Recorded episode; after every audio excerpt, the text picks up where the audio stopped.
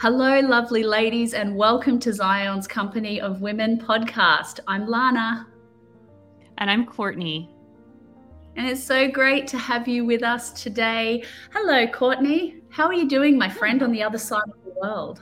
Lana, I am good. We have cooled off. We get this beautiful gem of a week where we've got just these gorgeous temperatures. It's not blazing hot, but it's not too cold. So I think I spent an hour and a half sitting out on my porch last night, sitting while it rained, watching my hummingbirds. So we're doing good. How about you? I am good. Before I say, uh, give you the atmospheric update of Sydney this morning, I will say, ladies, Courtney sent me a video yesterday of her sitting well she was sitting on her porch and it was raining and that little hummingbird was flying around i tell you what i wanted to jump through the screen of my phone into that space like oh my goodness so beautiful like yes. just the sound of yes. the rain the hummingbirds it was beautiful anyway, that just delighted my heart yesterday. So I thought I'd share it with you all. Um, but here, yes, I am good, but I want to just give you all a heads up. Hopefully, I will not invite you into a coughing fit this morning. Uh, we are having a bit of a hazard burning off reduction. Is that what they call it? Where the firefighters burn lots of shrub away because summer's coming. But it is incredibly smoky here in Sydney this morning. So I have blocked every possible entrance to my home with towels and closed doors, but it's still quite smoky in here. So uh, I am good, but if you hear me coughing, that's why. Anyway, okay. moving on to happier things. One yes. of my incredible friends is here with us this morning. Anita Alexander is here, and oh my goodness, I am just I'm so excited that you're here, my friend. So, hello. It's so hello. good to have you. It's so great to be with you all today. I'm super excited. Yeah, this is going to be really good. And, ladies, let me tell you that uh, Anita and I have had many a conversations. I say this all the time when Anita jumps on out, but I, I just think, you know, this is fun facts. But we've had many long conversations over the years, we have gone deep into the things of the Lord, and then we have also delighted in the things that make our hearts happy, right? Like salt and vinegar chips. Yes. And baklava and cheesecake. So, all you salt and vinegar baklava cheesecake lovers, you can give us an amen. amen. Uh, yes. We have eaten them in that combination together. We yes, have. together. we have. We have.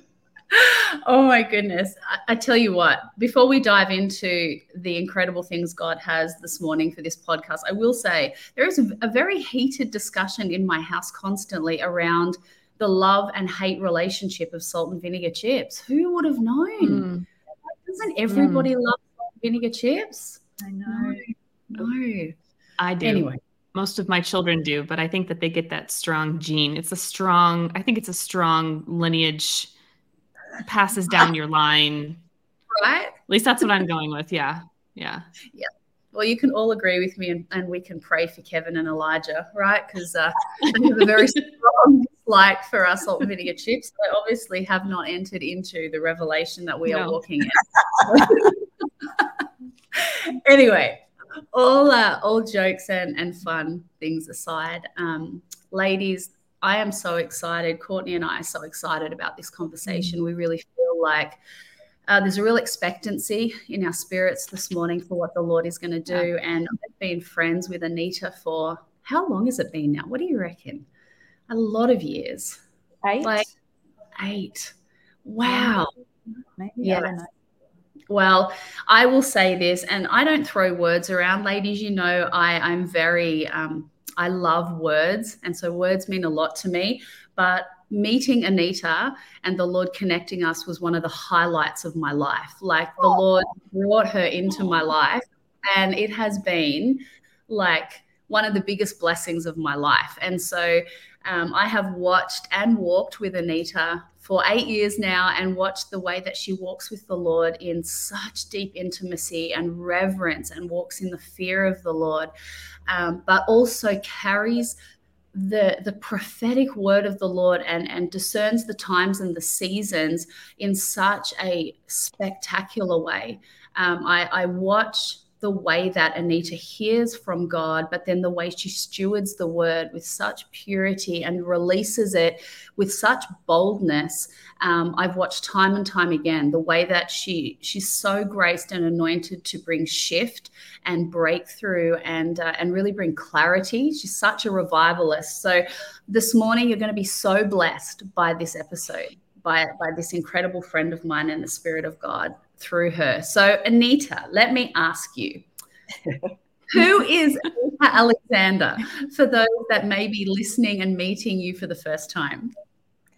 Well, g'day everyone. I am an true blue Aussie. Uh, I love everything Australian. Um, and yeah, I've just been so privileged to know Lana these years. It was a divine appointment. It was to- God just brings these people into your life that you do life with. And I just feel so honored um, in our relationship, and God is just so beautiful bringing uh, her as a gift to me. So I just want to reciprocate that, Lana, because I was very touched by all those words. I'm a weird affirmation person, so I'm like oozing with love right now. um, but yeah, so I I live on the Gold Coast with my family. Um, I've got five kids, but three at home. So two are grown up and out of home. I have a grandbaby. She's yeah. only 10 months old. My little G, she's beautiful. And uh, yeah, so my husband and I, we uh, like we're quite pioneering kind of um, people. So we've um, we've got our uh, home community here on the Gold Coast, Golden City Church, that we lead, and we do training schools. We're really super I guess, passionate about training and equipping. And we travel itinerant, we go to the nations, we encourage, we support, we equip, we, yeah, we just love the body of Christ. Uh, and we just are really passionate about serving the body of Christ and and I guess just doing our lane, doing our piece that God's given us to do. And and yeah, so um, that's kind of us. I don't know.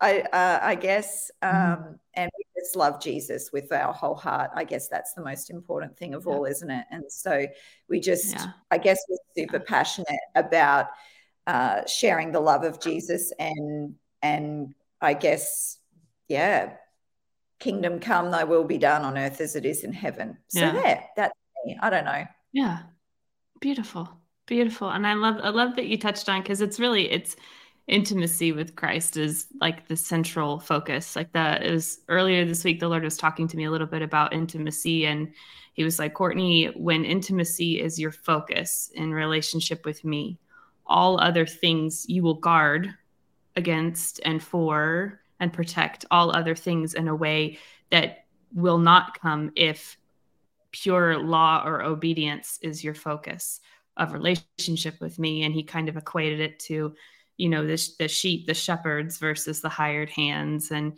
you know just the difference of what it looks like when intimacy with christ is your main focus that's your main central part of what you're looking at what you're moving towards um, the way that that shapes how you interact with him and how you interact with everything else in the world like it, I, I don't know it's just such a huge um, foundational piece that I think the church is, mm, I don't want to say waking up to, but at times it kind of feels that way um, when we realize like actually we're we're called to intimacy, and from that obedience will come. Um, but that's the central that's the central focus, and it has a different look to it. It has a different like the fruit that comes out of it is just incredible. So I love that you said lovers of Jesus. We love Jesus. and to equip people from that place is incredible. Like that's we're so all of body of Christ. Thank you for what you're doing. That's beautiful. Yeah. Thanks, Courtney. Yeah, sure. Well, let's go ahead and get into it. So I I'm sure you know by now that um, Lana and I've spent a lot of time in Song of Songs. Um, we did a whole podcast series on Song of Songs, just walking through what it looks like, uh, what it looked like for the Shulamite, what it looks like for us as the bride of Christ, and what it means to be the bride of Christ. And so, the main thing that we like to start these sessions with is because um, we want to know what this looks like from your perspective, Anita, from your relationship with Jesus. What does it mean to you to be the bride of Christ? That is such a loaded question. We start. I know. I'm sorry. no, it's great, but what a loaded question. Um, so, what is it? Oh man, that you know, let's sit here for ten years. Yeah. So that is so huge. Um, but for me, like, let's just pull out one piece or a couple of kind of thoughts around that. Um, what does it what does it look like to be the bride of Christ? For me, there's a couple, a couple of, um, I guess, things that come to mind, kind of, you know, like off the top of my head that, or the top of my heart, let's say. Um, for me, I think mm-hmm. of, I think of, you know, we think of love. That's the first thing we think of love, don't we? We think of a bride, a bridegroom. We think, well, love. Love is the thing that surrounds this picture of of this um, relationship that has been equated to a bride and a bridegroom, that our love for Jesus has been metaphorically displayed as a bride and a bridegroom. And so for us as the body to be the bride, for me, um, is a picture of being fully in love and fully separate, fully consecrated and fully His.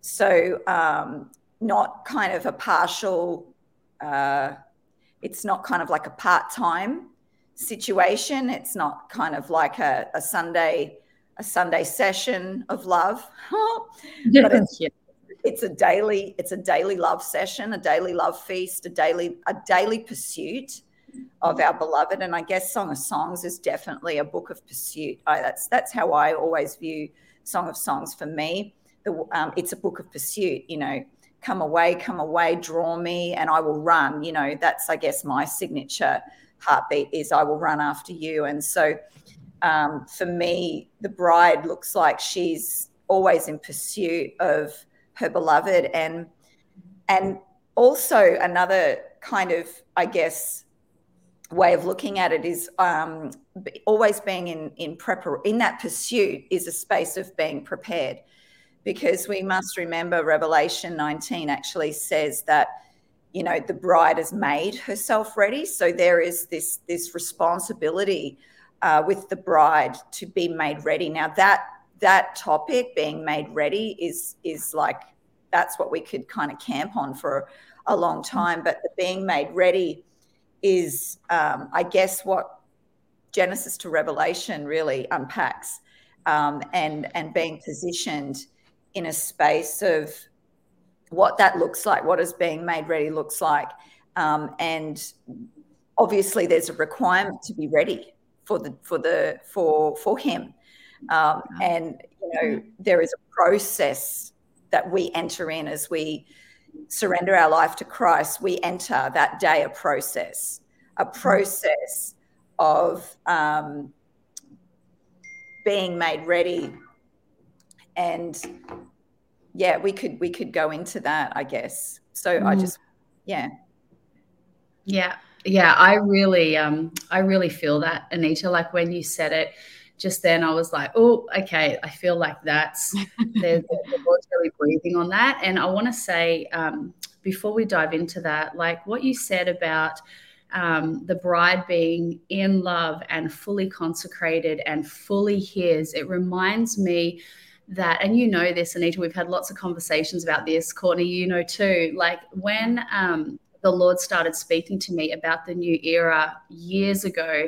He said to me, Lana, a new era is coming. He said, and when that new era comes, he said, there will be a heralding call um, over the church to be all in, like I am going to, like I'm bringing uh, such a refiner's fire and such a purifying fire that would um, call my people back to, if we can call it like the first love, like back yeah. to this place where Jesus Christ takes center stage in my heart again. Like, and and that's what it means um, for me to walk as the bride. Like I think about my relationship with Kev. Like before we got married, like who's had the conversations on the phone where like you're like, you know, you hang up, no, you hang up. Like you want to delight in their presence. Like that that that place of love it's not obligation it's it's delight. Like I, I i'm thinking about you all the time. Like i'm so in love with you. Like you've captured my heart and the place of intimacy really flows from that place. And so as you were speaking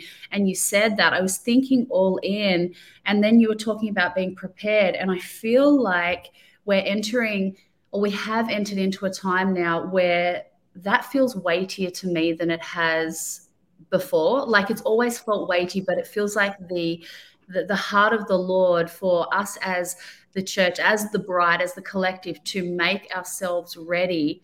I think is I'm feeling it's louder than ever. And as you were sharing it, I could feel the, the weight of the fear of the Lord on that. So, uh, Courtney, if you're okay with that, like I think we should um, definitely go that that way. Yeah, yeah, yeah. I definitely I agree. And what I was what I was hearing, uh, Anita, is you were saying, you know, that it's a bride and she's always in pursuit. And I heard the Lord say uh, she's also always pursued. So it's a bride that understands in her pursuit, she is pursued constantly by the Lord. And I think that that's one of the biggest things that I love and that shifted things for me in my world was was reading through the Song of Songs and realizing like his pursuit for me, his love for me is so much more than I than I can comprehend, quite honestly. It is um, more steadfast than I've ever given it credit for. Um, it's it's constant, yeah. and it's it's that um, you know I keep coming back to these last couple of days. I also keep coming back to Song of Songs eight, where he's talking about like set me as a seal upon your heart you know just that it's you're branded you're completely and forever changed but part of that for me was understanding and really allowing the lord to pursue me to see yeah. myself as the object that he he wanted to like the one that he wanted to love because and, yeah. and once i did that then the pursuing him that comes that's like second nature at that point it's like when you see and you allow yourself to be so wildly loved in the way that he loves you, that he is so completely obsessed with your freedom and with your deliverance and with taking you where he wants you to go and and uh, bringing out all the beautiful things that he's put inside of you to the world. When when you begin to understand that you know you do see the bride that is always in pursuit of him because it's it's everything you know it, it becomes uh, your focus like we were talking about earlier, that intimacy becomes your focus. And I love the way that the Lord does that for me because I feel like he always he bears the lion's portion of it. You know what I mean? He bears he bears the heaviest weight um, in relationship that in that he is he is holy, he is the holy one, and and we are you know we are his children, but he bears that weight and the freedom that that opens up and just the way that he um he loves us into being ready. he loves us through that process of being made ready for me has been something that has um you know because none of us are perfect. And on our on our walk and the things that we learn and we discover as we are being made ready it'll bring up a lot of stuff that comes up and out. Um but that steadfast love has been that marker for me where it's like I know I can go into conversation with him and I can let down that guard. I can let down. Um, he knows me. He knows who I am. He sees me for who I am, and there's a there's a rest in that for, me that has been like uh, fueling in many ways. If that if that makes sense. Mm. Yeah. yeah, yeah, I love that. Be ready. Well, I love I love how um, with Song of Song, the first chapter verse 2 she she opens up and her first i guess the opening line of the bride is let him kiss me.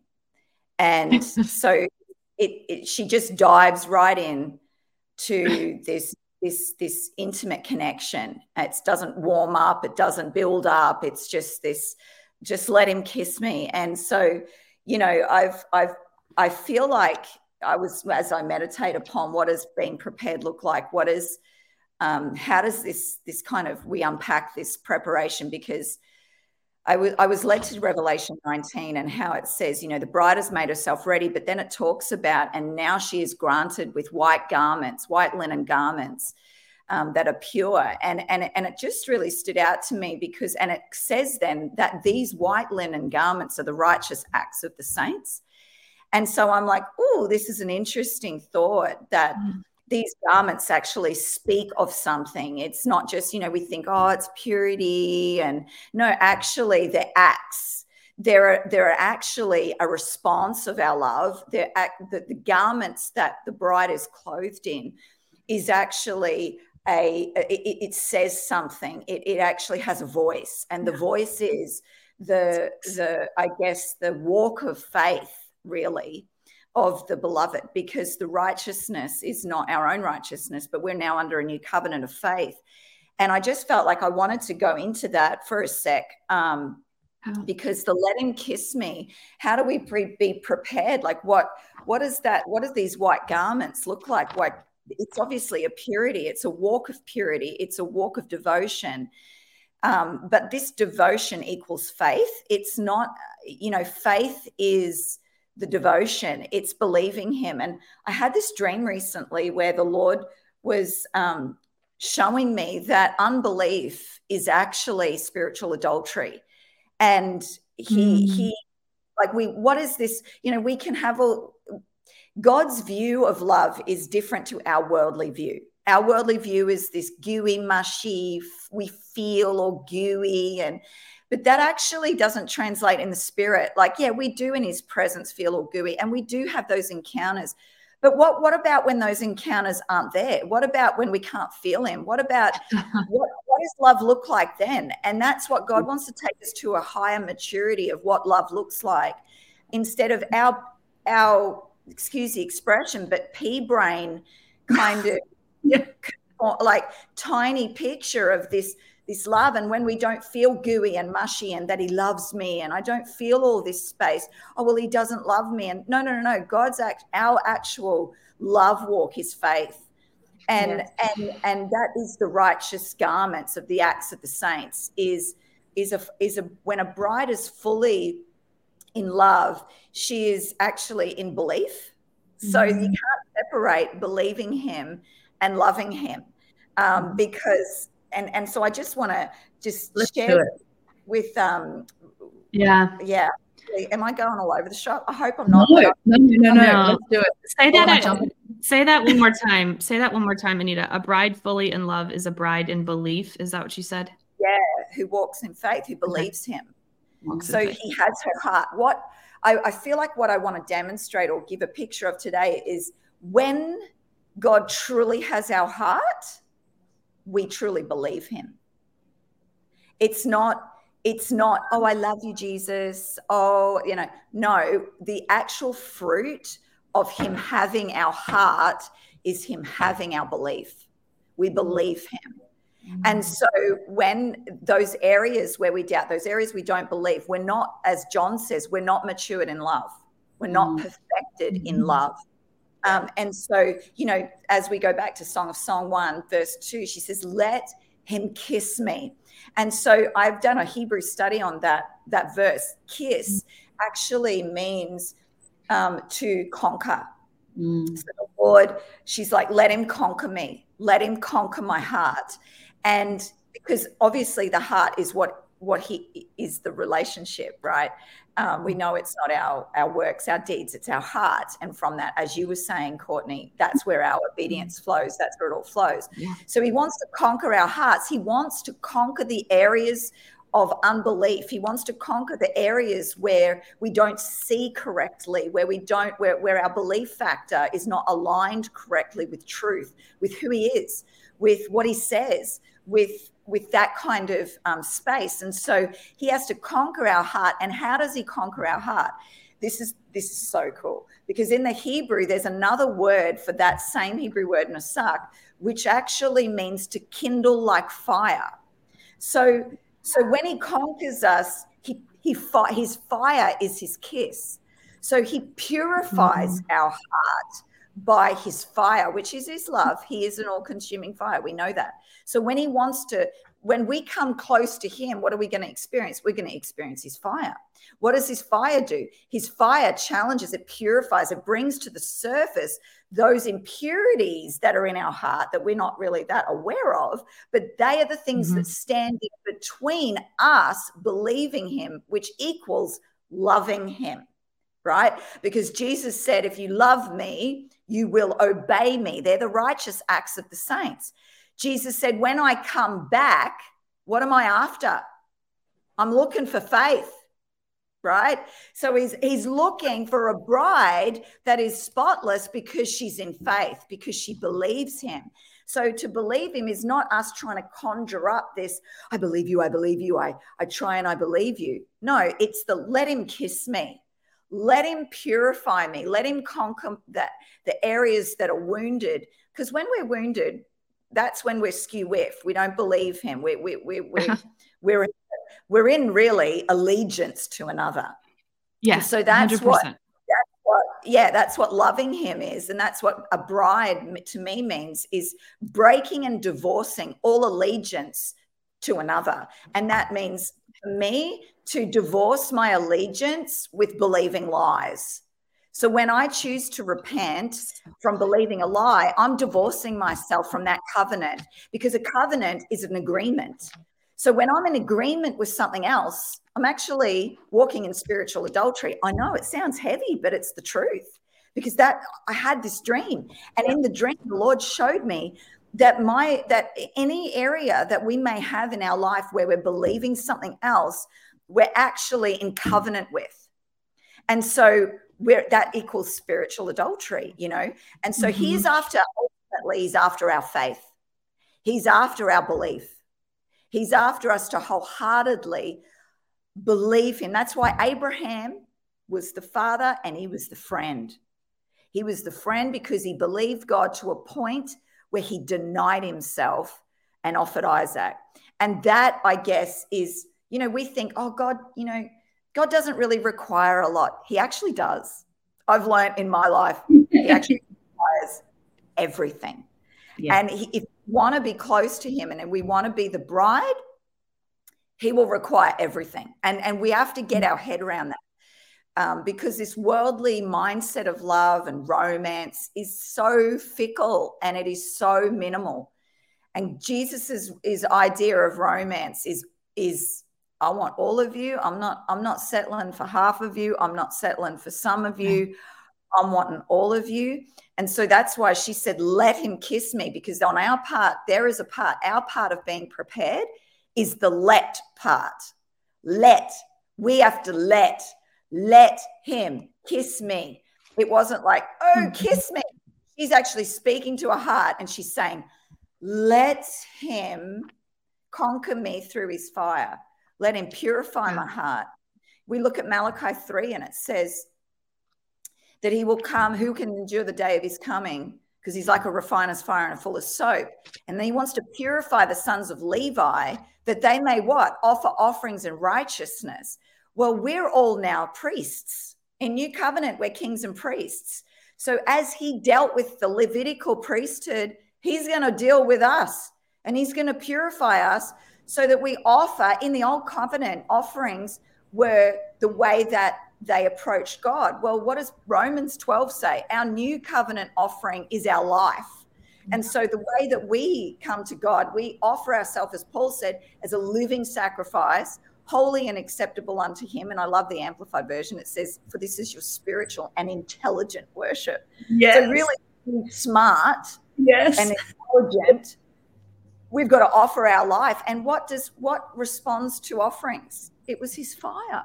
His fire response mm-hmm. is his response to our let, let him kiss me. So the offering of righteousness, let's go back to, to, to Revelation 19. They're the garments of white. They're the righteous acts of the saints, a bride who has been fully purified by his love, by his kisses, by his addressing these these allegiances we have to other things, whether it be bitterness, unforgiveness, whether it be, you know, what, what mindsets, whatever it is, it's a process. Yeah. Yeah. To be prepared is a process. Yeah. And it's one of love, and it's one of it is like I love how you said it does require something. And so I remember really starting a Hmm, I guess it was back in like 2019. The Lord was really doing a deep work, and He was just telling me, like, Courtney, you need to get comfortable with being uncomfortable. Yes. Because in order to break free from some of those things that were going on, those beliefs, those deeply held things that were underneath the surface that actually drive the direction that you go, they have to kind of be exposed in a way. And I don't think he like he his goal is not to be mean and nasty with us. Like he's not mean and nasty, but he he's okay with letting us be uncomfortable long enough so we see what's there and mm-hmm. we decide we either go on in agreement with it or we say no i'm it's time for this to be removed and it's time for truth to come in and that does work itself out in relationships many times through relationship with him through relationship with other people. So get comfortable with being uncomfortable. It's actually a really good thing. It means wonderful things are happening and are about to happen. And it's you know those beliefs i love that you talked about that anita because that is huge. And i don't think many of us realize that like a lot of that goes that's unseen a lot of times. That's a lot of it is underneath the surface. And so when we get in these places where the fire comes up and stuff gets hot. It allows things to come up to the surface and it's actually sometimes while it is very uncomfortable one of the most loving things that he can do for us because it allows us to see what's holding us back and what needs to be removed and what what is pure and what is good. Not only exposes the things that are not good so that they can change but it the things that are good it purifies them even more. They become even yeah. more brilliant even more radiant and that's to his glory in every possible way. And there was one thing i wanted to touch on too because when you were speaking i kept hearing psalm 45 it's psalm 45 verse 10 it says listen o daughter consider and incline your ear. Now this is also from the wedding what do they call it? The wedding song or the wedding psalm uh, yeah. Let's see here. The Wedding Song is what Brian Simmons has titled this one. But it says, Listen, O daughter, consider and incline your ear. Forget your own people also and your father's house. Mm. So the king will greatly desire your beauty. Because he is your Lord, worship him. And I remember. I did a deep dive on this verse in particular, and I learned that in this day and age when this was written brides were often won in battle whether it was a conquering nation or something. And if it was a nation that that a, a army or king had come in and had and had conquered and the bride was taken uh, or the, the women woman was taken she had an opportunity to mourn her people mourn her nation that was lost. And many times that involved cutting her hair shaving her head cutting her nails getting rid of her clothing because it was was a complete casting off of what was and a renewal into what was now to be. And so when you read that verse where it says, Forget your own people and your father's house, so the king will greatly desire your beauty, that's a picture of a bride that has fully put aside what was, and she is mm-hmm. fully, fully embracing the what is and allowing the Lord to beautify her. She's allowing the Lord to, you know, grow her wisdom and and be the one even like it says in song of songs where the the essentially it's the trinity speaking and he's like we you know we will we will greatly uh, increase your beauty. Like i've taken that one before and i'm like all right lord this is the word of the lord. I'm going to hang on to hang on to that one. But i i love that because it is very much sometimes we we don't think about the things that are uncomfortable as being the things that are actually purifying or making what's beautiful even more beautiful. Um, and I, I, really love that you mentioned Abraham because Abraham is near and dear to my heart. Um, as one who has had a long faith journey in particular areas, I have taken great solace in his story and that, you know, he dialogues with the Lord. He's like, What good is it that you give me the land when I don't even have a son? Yeah. And then the Lord says, Oh, no, I'm going to do that. And then he says, Oh, well, you know, how about you bless my my servant? And the Lord says, No, not plan B. Yeah. Plan A, I'm going to give you a child from your own loins, from your own lineage. Um, and it was through that story that I see the absolute relentless pursuit of the Father to make sure that we we receive so the best from That's him. So you know that that passion that he has for us to absolutely receive the fullness of what he has for us, and and you know, and I love the the grace that he has for Abraham too. Like Abraham laughed and it wasn't like a, oh, I don't think it was like a, oh i'm delighting in the lord. It was like this is crazy. Like has the lord hmm. ever said something to you that's so good you're you look around you're like is that was that real? Like did he really say that? Or am i just wanting things to be great? You know and i, I think and he's done that for me before where he said he's spoken things to me and i thought that's just too good. And then in his kindness he brings it. And i'm like okay that's the level of good that you want for your for your people. But I I just man, I loved all of that. I was Lana was um I could see Lana about to fall out over there at some points too. Through all of that. yeah, I was like, wow, if anyone needs me, uh, I'll just be on the floor down there because I just the weight of his presence when you were you were sharing, Anita, like I just I, I felt again that that invitation into encounter that fire of first love but at the same time i was like oh my goodness like the fear of the lord like i can feel the weightiness of the fear of god like you know, and I think again, I'm going to say it again, like I think we're in the hour where the Lord is restoring that fear of the Lord to the church. He's restoring um, the revelation that He is, yes, He's loving and He's kind and He's beautiful and He's King. Uh, uh, sorry, and He's God, but He's He's also King. And there's also this place that I feel like the Lord is bringing us into where. Um, you know, we see him as Lord. Like he is the Lord of my life. Like he's not just my best friend. He's not um, just, you know, he's not Jesus, my backpack. Like he is, he's the King of Kings He's the Lord of Lords. He's the one who sits uh, in the heavens and laughs, right? He's the one who created the heavens and the earth, and he's the one who, you know, by by the the his very breath and the smoke out of his nostrils, right? That the, the earth trembles and the mountains shake. And just as you were sharing, Anita, I felt that so heavily. I felt it so strongly, like this restoration of of awe.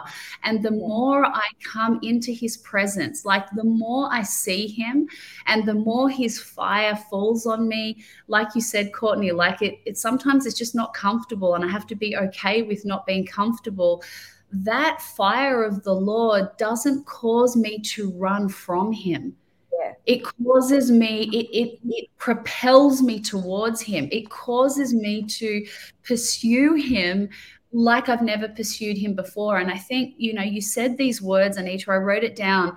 Um, we have to come into a place of the higher maturity of love.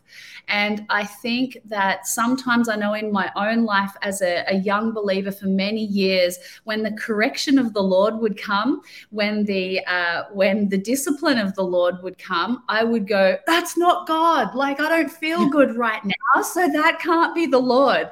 Like I haven't got Holy Ghost goosebumps. I actually feel quite not great. So that can't not be awesome. God."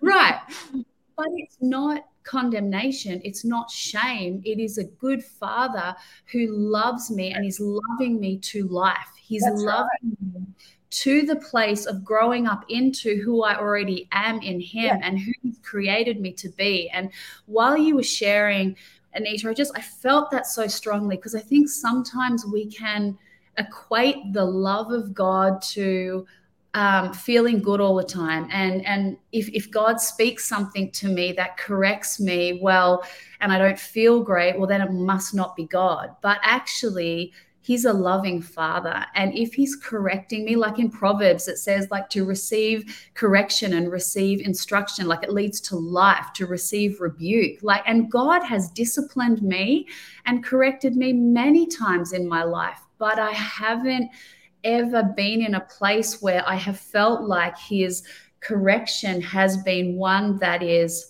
mean or one that is um, like he's trying to punish me.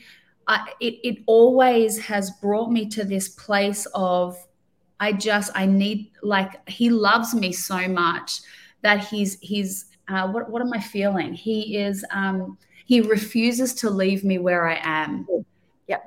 He's always calling me higher. It's from glory to glory. He wants to grow me. And over my journey, even though like I have felt those moments of I know that you're growing me, I know that you love me, I I have to remind myself that he like he's a good father like he's not correcting me to shame me to condemn me that is not who he is there is no condemnation but i have to be a daughter who is okay with receiving correction and receiving the discipline of the lord because it grows me. And as a mother mm-hmm. look if i correct my children they would be wayward and they would be you know it, it brings us to a place of maturity. And i feel like right now Anita, that we're in that place where God is maturing the saints, He's maturing the church, and He's bringing us to a place that says, you know what, I'm all in no matter what it looks like. Even if I feel uncomfortable, I want Jesus.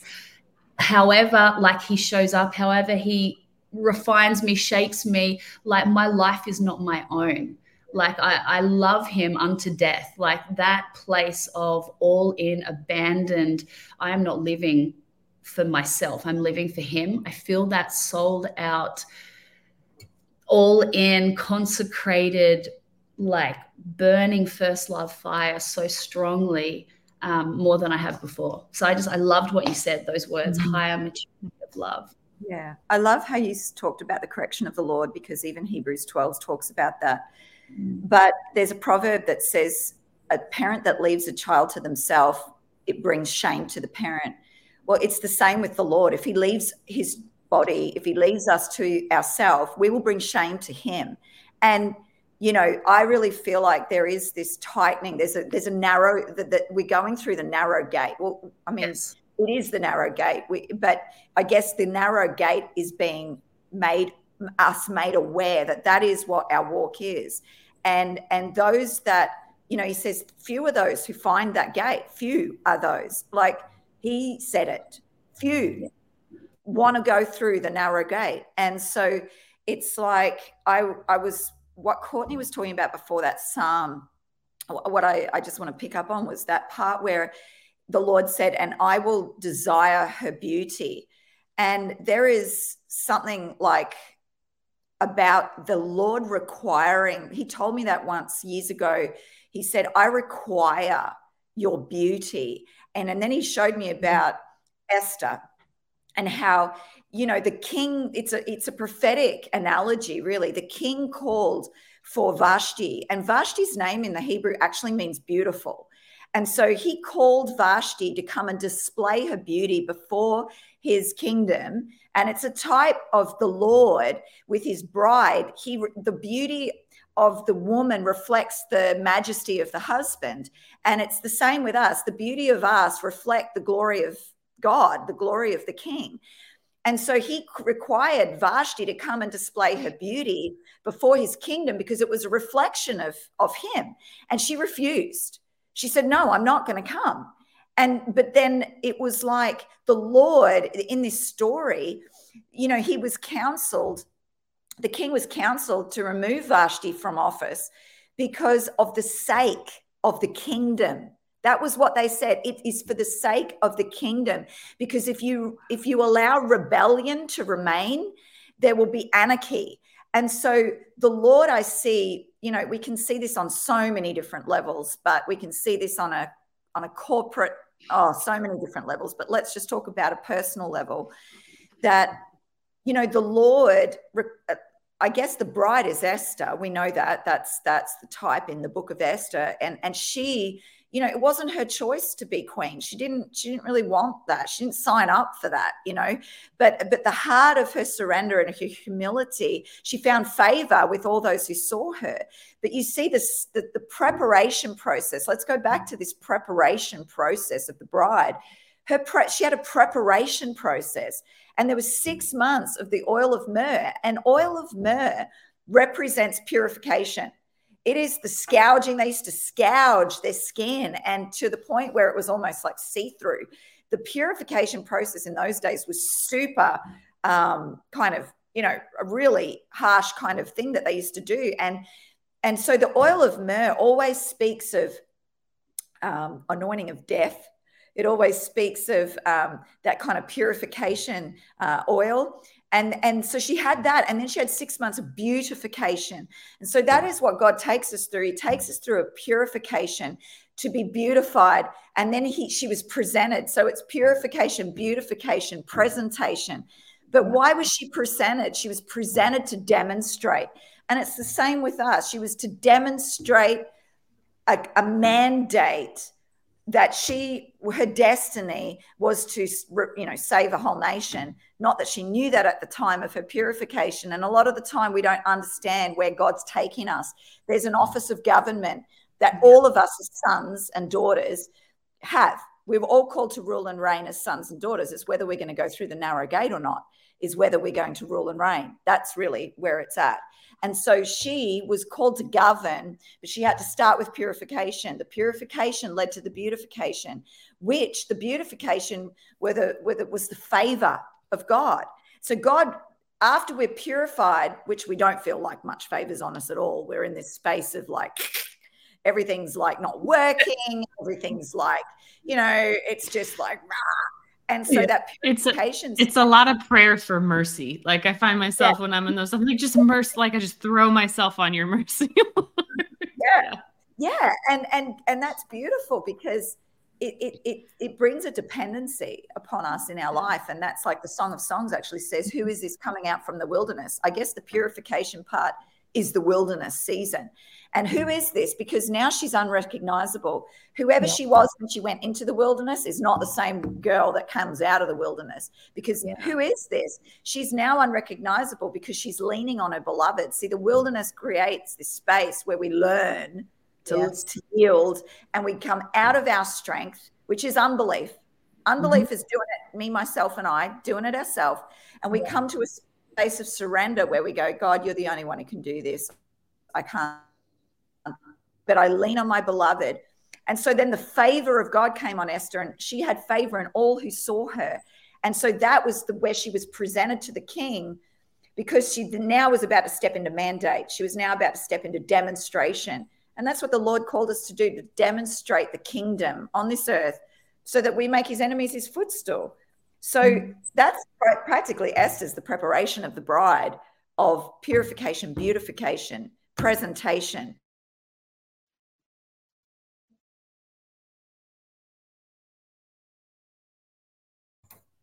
Have we lost you, Anita? I don't know. We may have. It's the holy pause. It is. Selah, ladies. Pay attention.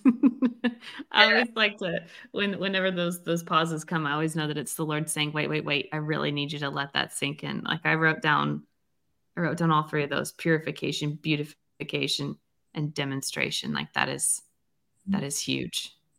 That is mm. huge. Yeah. Yeah. Yeah. There's definitely, um, I love that Anita was just sharing like that place, even in the wilderness, like that's the place where we mm-hmm. learn to depend. That's the place where we learn to, um, yeah, to really yield, and um, and we come out of that place looking unrecognizable because of the fire and what He has done in that place. Yeah. Here she is, and she's back. Hello. Don't know what happened there. We, we said it was the holy pause. That's right. Pause and reflect on what Anita yes. just said. um, I've lost what I was going to say.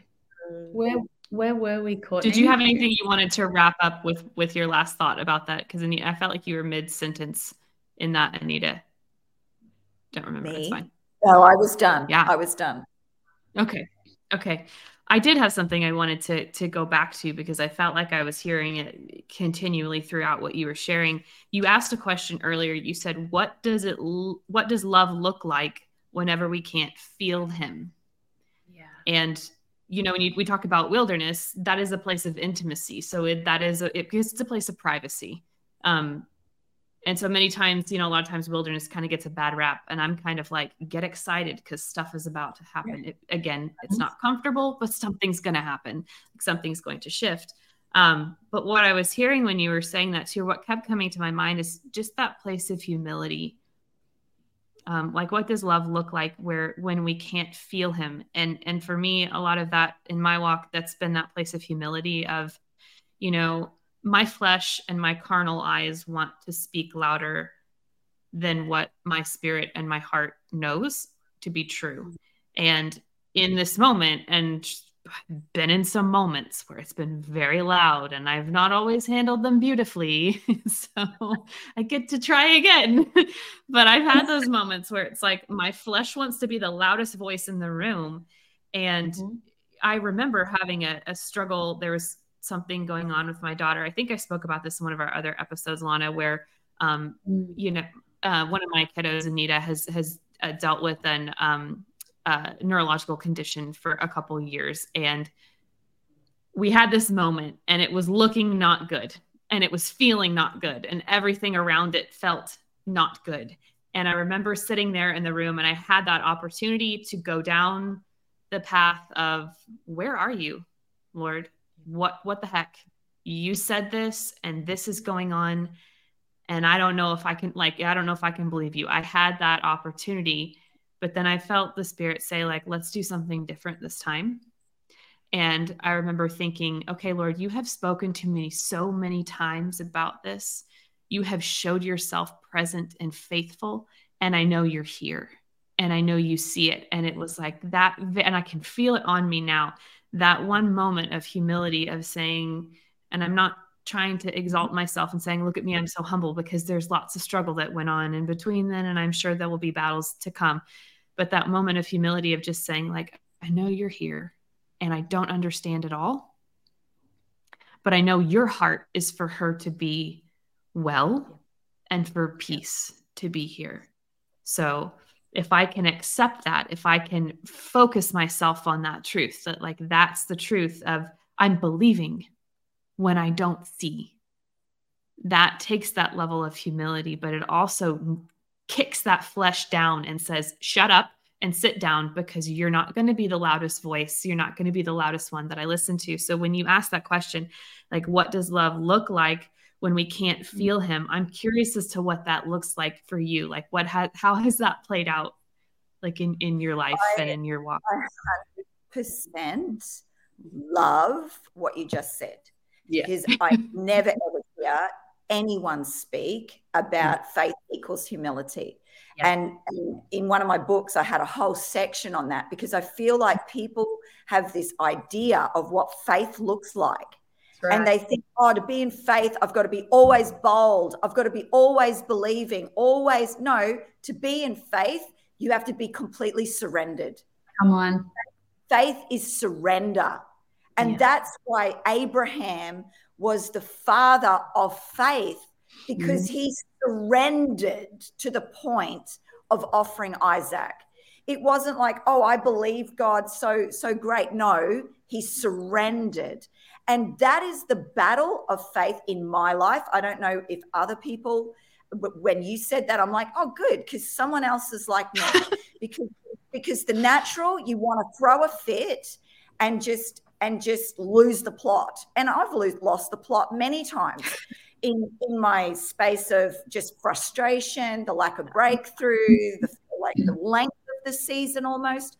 The length of the season can do your head in.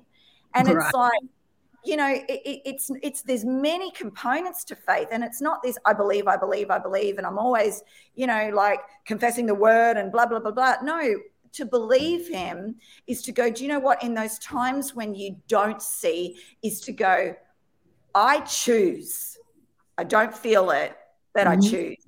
And I choose to trust. I just choose to trust because trust is a part of faith. You know, there's many dynamics of faith and love. Like let's let's see love as faith because faith does not work without love. So mm-hmm. I to me, I can't separate faith and love even yeah. though you can have the gift of faith. Gift of faith is different. It's a gift. And it operates for you to for the miraculous to happen. And yes, we can have the gift of faith. That's not what I'm talking about. Faith. Faith gift of faith is different from the walk of faith. The mm-hmm. just shall walk by faith. It doesn't right. say the just walk by the gift of faith. The just shall walk by faith. And so that that is a that is a relationship. Faith is relationship because it yeah. chooses to surrender the mm-hmm. heart in, in under the word of God. You know how that scripture says um, we submit under the word of God because it has the power to mm-hmm. save our soul. So mm-hmm. The word of God is not just the logos of, you know, by your stripes I'm healed. The word of God is the prophetic revelatory instruction of God for you. It yes. is that uh, rhema word when we submit and go, you know what, right now circumstances say this, but your word is still active, God. You spoke this. I'm really annoyed right now that I'm actually going through this because it's painful. My soul is enduring pain because I have to see my child suffer or I have to see this happen. And and and you know, I'm experiencing physical, emotional, mental pain right now. But I choose to submit under the Rhema prophetic revelatory word, whether that's logos, whether that's a scripture, whether that's a dream, however this has come, because it actually has the power to save my soul. It actually has the power to bring peace, deliver. It has the power because, yeah, it's not just God even said to me, you know what, Anita, your promise is not your savior. The yes. outcome, the outcome, oh. the outcome, the outcome of victory is not going to save you. Right. It's not going to make you better. It's mm-hmm. not going to make you you okay because there's always going to be something else you're not okay with. No, right.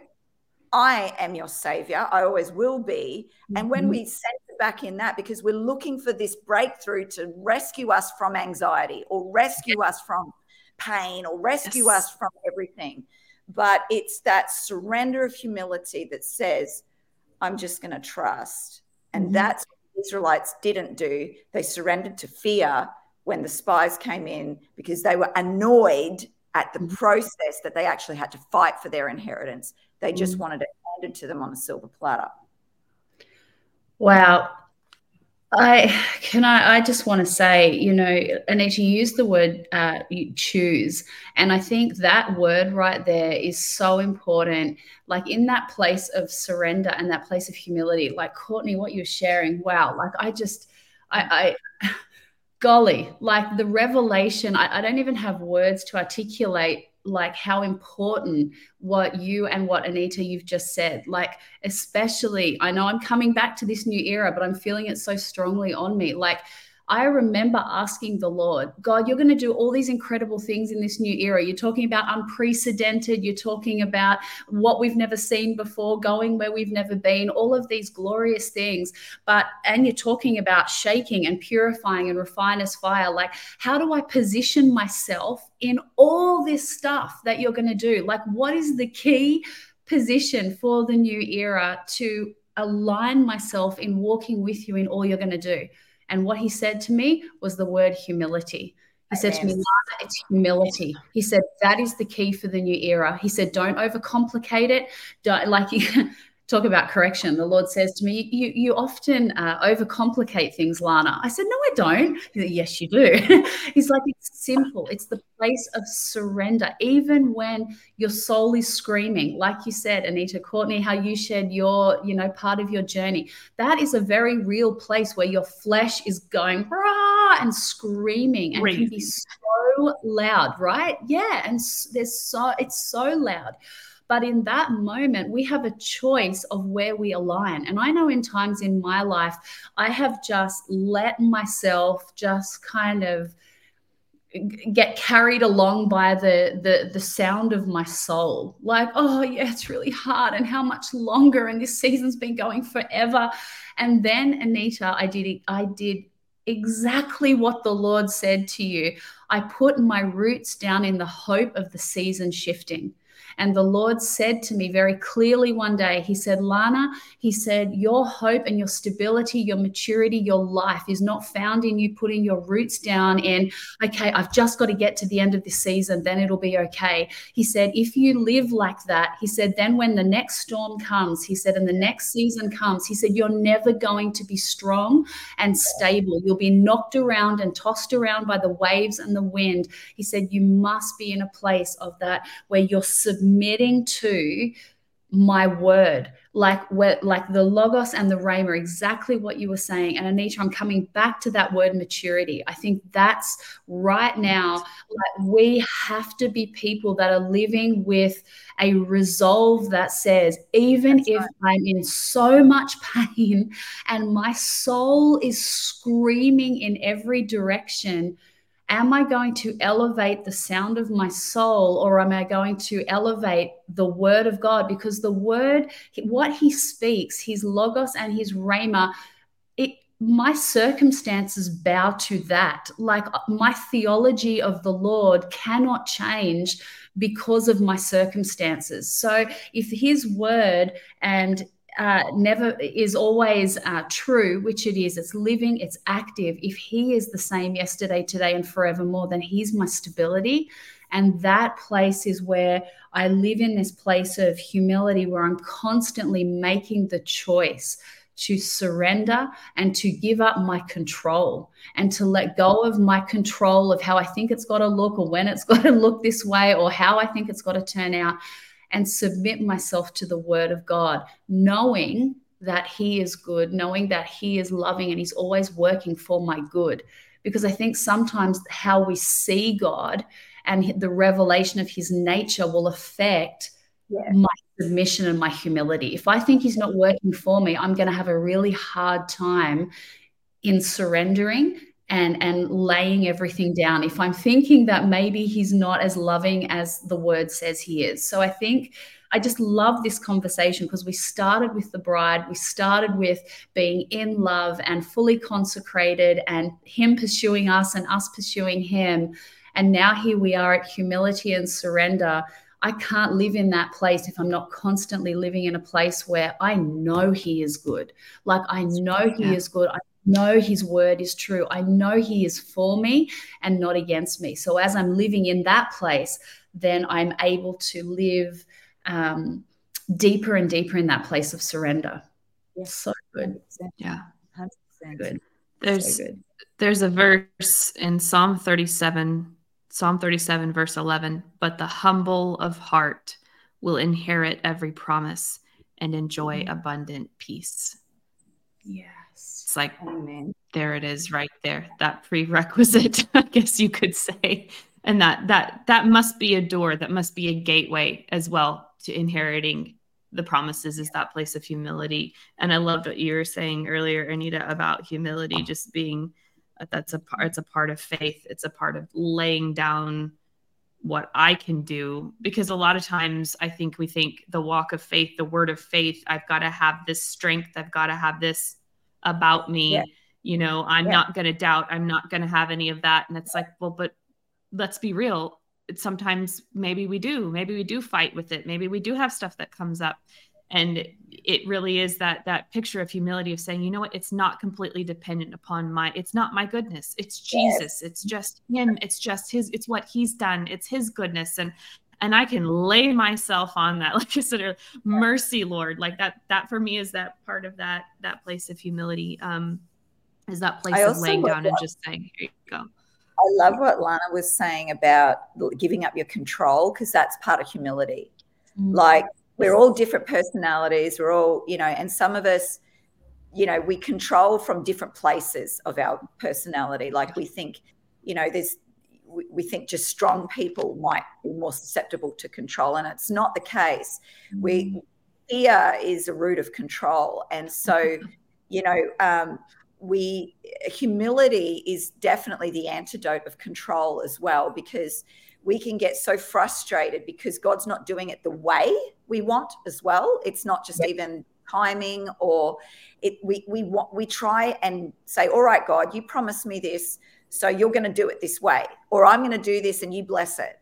And, mm-hmm. and then we get frustrated, we fall on our face and we, yes. we get frustrated that this isn't working, but I'm working for you, God. But the mm-hmm. Lord's like, well, whoever asked that, you know, I, am not asking you to work for me. I'm I'm just asking you to listen, you know, and and so it's it's it's that surrendering control. I think is a really big key in humility because we mm. just want what we want and it's that's the truth we do we just want and sometimes it tips over into this now we're no longer the bride, but now we've turned into like God's the genie and we'll rub him yes. and you know, baby magic wand God. Let's just, you know, like I love our Lana said, Jesus is my like he's not our backpack. I'm like, oh my gosh, yeah, the bag of tricks.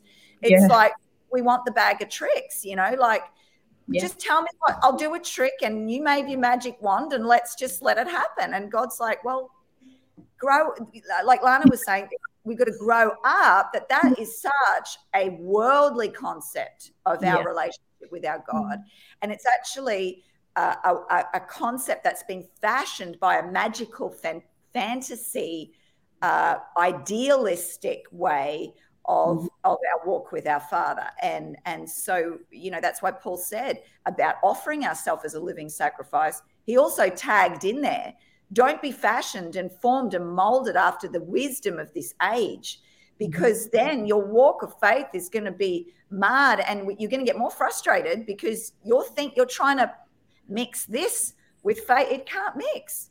So yeah, yeah I just I know that went off from control, but that's we've got to oh, surrender our mindset of how God does things and how He wants to do things, and He will always do what He said differently to what we think. And it will always look the outcome will always look different because it's got to have his signature on it. Instead of our little mittens and paws and fingers on everything you know? Yes. Yes. I, I love that. Yeah, I, I, yeah go courtney sorry no i just wanted to I just wanted to ask you, Anita, we alluded to it earlier. I feel like we've actually kind of spilled into it already because I feel like some of the things that you might be sharing, we've already kind of touched on. Um, at least that's what's kind of burning within me. But we did want to ask you, take a moment to ask you, what do you feel like the Lord is saying for the the new year, uh, 5784, the one that's mm-hmm. coming up? Because uh, right now, where we're sitting on the calendar, where Rosh Hashanah is right around the corner. Um, when this episode comes out, it will have passed, but we'd still love to know what is it that you feel the Lord is saying uh, for the the new year? Yeah, sure. Well, I've got a couple of things, just you know, in brief. Um, mm-hmm. But I love what Lana said. Pretty much, I concur with how she's.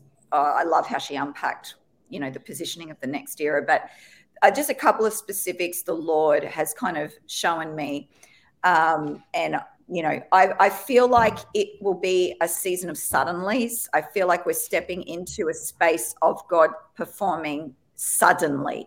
So, in saying that, the Bible says that when He says His word, he, he, from long of old He has prophesied, but when He brings things to pass, He brings them to pass suddenly. That's just the way He operates. So it takes forever and a day from the day He says something, but yeah. then when He does it, it it happens. And so the other day I woke up with this scripture on my heart and I really felt like it was what we're stepping into in this new space of this new year. And I heard Isaiah 66 um, I think it's verse 8. I'm just going to quickly go there because I think but it, it talks about um, I heard him say can a nation be born in a day that's what i heard and and you know when you hear the lord speak it comes with a massive download. It's like one sentence, but you understand so much more than that one sentence. And so I just knew what that looked like. And I felt like the Lord say, um, can he was asking, can a nation be born in a day? And I feel like that is the new season of I'm going to do what I said I'm going to do in a day. It's going to can can this whole big picture of what I promised you happen in a day? And and yes, it can. And he says actually here in verse 8, I love this. This is my word for 5784. Who has heard such a thing and who has mm-hmm. seen such a thing? And when Lana was talking about unprecedented, I didn't know that that's actually what uh, what's I haven't really had my ground my ear to the ground of what others are saying about 5784 except I've heard you know the door of promise but that's about it and mm-hmm. so I'm sitting in this who has heard such a thing and who has seen such things. Then the Lord says, Shall a land be born in a day, or shall a nation be brought forth in a moment? For as soon as Zion was in labor, she brought forth her children. So I feel like as soon as she was in labor, you know, sometimes labor takes forever. All of us women, we know what it's like. Some, some, some of you blessed ones out there have them spontaneously within an hour, but others of us have to labor for hours on end. And so it says, you know, as soon as, so when labor comes, bang, she brings forth. That's the suddenly of God. We're pregnant forever in a day, but labor comes honest like that and yes. will bring forth. And I had this dream the other night that exactly that it was like contraction started and i tried to push in my own strength but it wasn't my push it was mm. and then all of a sudden the baby came out un, like, no pain and in a moment and wow. and the lord took me back to verse 7 and it says before zion travailed she gave birth mm. so there was no travailing there was no pain and then it says um, before her pain came upon her, she was delivered from a male child. So I really feel like that's a picture of this next season. I feel like the pain has been in the preparation, but in the delivery, it's going to be quick and it's going to be God's going to do it because he says then in verse 9, and this I've been standing on for a long time.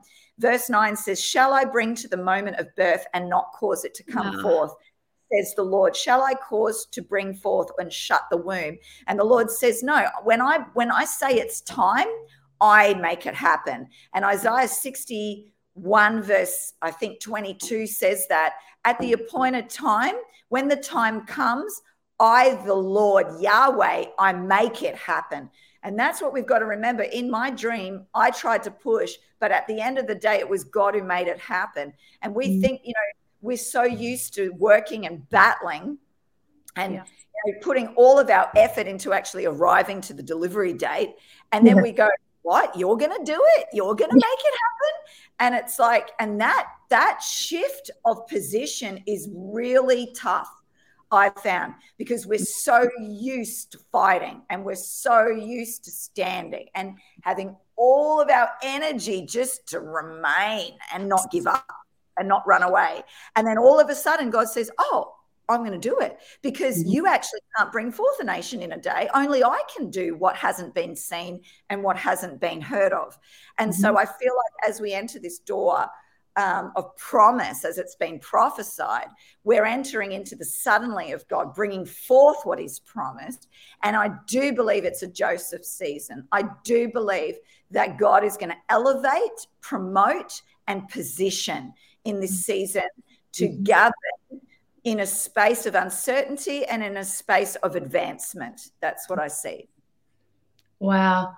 You know, Anita, I can't even say amen loud enough. I um oh, just everything you've said, I'm like my spirit is burning. I'm like, yes, yes, yes. Like I I feel like the Lord has been speaking so much and preparing us for this moment and exactly what you were just sharing. And I had this encounter with the Lord a couple of um, weeks ago, and I heard this sound of like waters, and I was like, "What is that?" And the Lord said to me, um, I wrote it down here. Um, he said to me um, about waters breaking as you go through the door of 5784 and it was all about this birthing. And i said to the lord like what what is what what does the birthing look like? And he said it's the unprecedented accelerated move. And i just you articulated it so beautifully and so powerfully. I feel like that like that's the word of the lord. Ladies like i really want you to yes. hear that because i know that there are some of you listening that have have uh, been through such a long journey and you've heard that word suddenly for a long time and you've gone yeah i've heard that word suddenly. I've been there too right? I've gone god i hear you saying suddenly and then the journey keeps going on. But i i want to like amen so loud what anita just said because we're in a kairos time and I, I just I feel like we're in that moment right now. What Anita said, like as we enter through that door of promise, that it's the suddenly of God but what I feel so strongly is that God wants to highlight as well that it's by his hand, not by might nor by power, but by his spirit. Like there is a there's a demonstration of his power we're going to see in this next season that will cause us to be in awe of who he is and even that awe like that uh, that unprecedented accelerated powerful move of the lord the suddenly is also a place of deliverance it's a place where you you just you're delivered of the the stuff where you're like i tried to do it in my own strength like i can't do this it brings us deeper into this place of dependence and this place of like, you know what? it really is all about Him. And it really is in him and through him and by him. And so I just wanted to jump quickly on the back of that, Anita, because I, I, I just resonated so strongly with what you were sharing. So, yeah. Yeah. Amen to all of that. So good. So good. So good. I just have one last thing to add, and then I'll wrap us up. Back in it was a couple months ago, I was walking out to my Jeep and I looked out at an area of our yard, and it was middle of summer, very green, very hot. And in a flash, I had a vision and I could see all of this snow piled up. And it was like it was trans one on top of the other. I could see the green, but I could see the snow on top of it. And I was like, I said, Lord, what is this? And he said, started talking about this time. And immediately I knew it was Isaiah 55 11, where the, the rain comes down and the snow comes down. And he said, Courtney, these are prayers that have gone out. These are, are things that you have spoken, that you have sowed, that you've released, and they've all come down and they've they're sitting here. And I could see that the snow had already started to melt. And i knew that it was i just knew in my knower that this is a it's a fulfillment of promises but it's a especially those that have been a long walked that they've yeah. you've just faithfully and continually spoken out over and over again that this is what I believe this is what I Lord this is what you say this is your word. And that standing in that place that I you know talking about going through the open door and the open door of promise I really believe that this is, like you said, Anita, the suddenlies. It's all of those times. We think suddenlies are just about that moment, and they are. But there's all those times where we've spent walking and we've spent praying and we've and the Lord has been praying and interceding and He's been speaking and it's all coming to that point of of the suddenly of that fruition. So amen and hallelujah. so good. So good.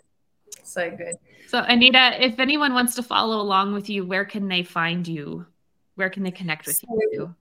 Social media on Anita Alexander page, our website, revivalflame.org, revival hyphen flame.org. Um, I'm on Instagram. Yeah, I've yeah, so a YouTube, YouTube, just Anita Alexander on YouTube. I've got lots of teaching on there. Mm-hmm. Yeah, so you can find me on all those different places. Yeah. Awesome. Yeah. And there is such a, a weighty weightiness. Like I could feel it kind of that holy hush coming in when you were prophesying over this year, what you hear the Lord saying. And we would just love it if you wouldn't mind praying um, whatever you feel the Lord putting on your heart for for the ladies. Sure, sure.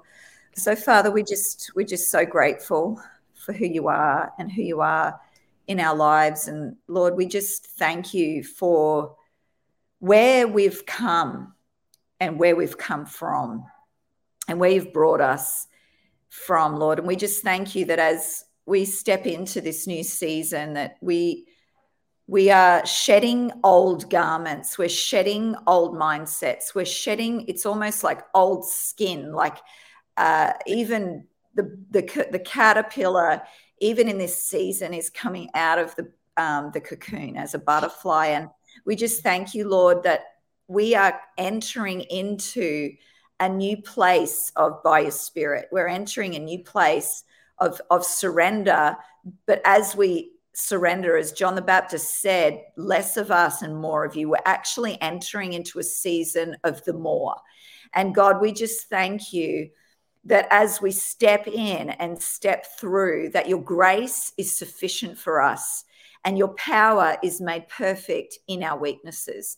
We thank you that that is our mantra in all aspects of our journey, God. Even the good times, the mountaintops and the valleys, Lord, your grace is always sufficient for us. And we just thank you, God, that, that you are inviting us deeper into a space of, of surrendered belief that God is going to cause us to be like Isaiah says, to mount up with wings of eagles and to soar above and to run and not grow weary and to walk and not faint. We thank you, Lord, for an acceleration and a refreshing and a newfound strength and wind upon our steps and our belief, our walk, our prayers, our engagements, our relationships. God, that you would renew, you would bring renewal of strength, renewal of sight, even in this space, mm-hmm. that would broaden our horizons and cause us to have greater expectation than ever before. We just thank you for that, God, even a resurrection life to be breathed upon hearts that seem even in spaces of dry bones, that even seem in spaces of Lazarus' tomb, God. There would just be a breath of resurrection life to come and breathe over ones that would bring them awake into um, a newfound first love in their life, Lord. We just thank you for all that you have set before us in this space. In Jesus' name, amen. Amen. Wow, we thank you, Anita, my friend. Godly. Oh, I don't want to hit end recording. I could just sit here for so long and just delight in wow, the way that the Lord has been moving. So thank you for joining us. What a what a gift you are. Thank you for having me. It's been such Thank you. a privilege. Thank you. Yeah. Thanks, Courtney. Oh, it's been such a joy. Well, lovely ladies, thank you for joining us for another episode of Zion's Company of Women podcast. We love that you are here and uh, and delighting in the Lord with us every week, and we look forward to seeing you next week. We hope that this podcast has blessed you, and we have been blessed by bringing it to you today. If you would like to see more of what Zion's Company of Women is about, please check out our website, zionscompanyofwomen.com. We pray that your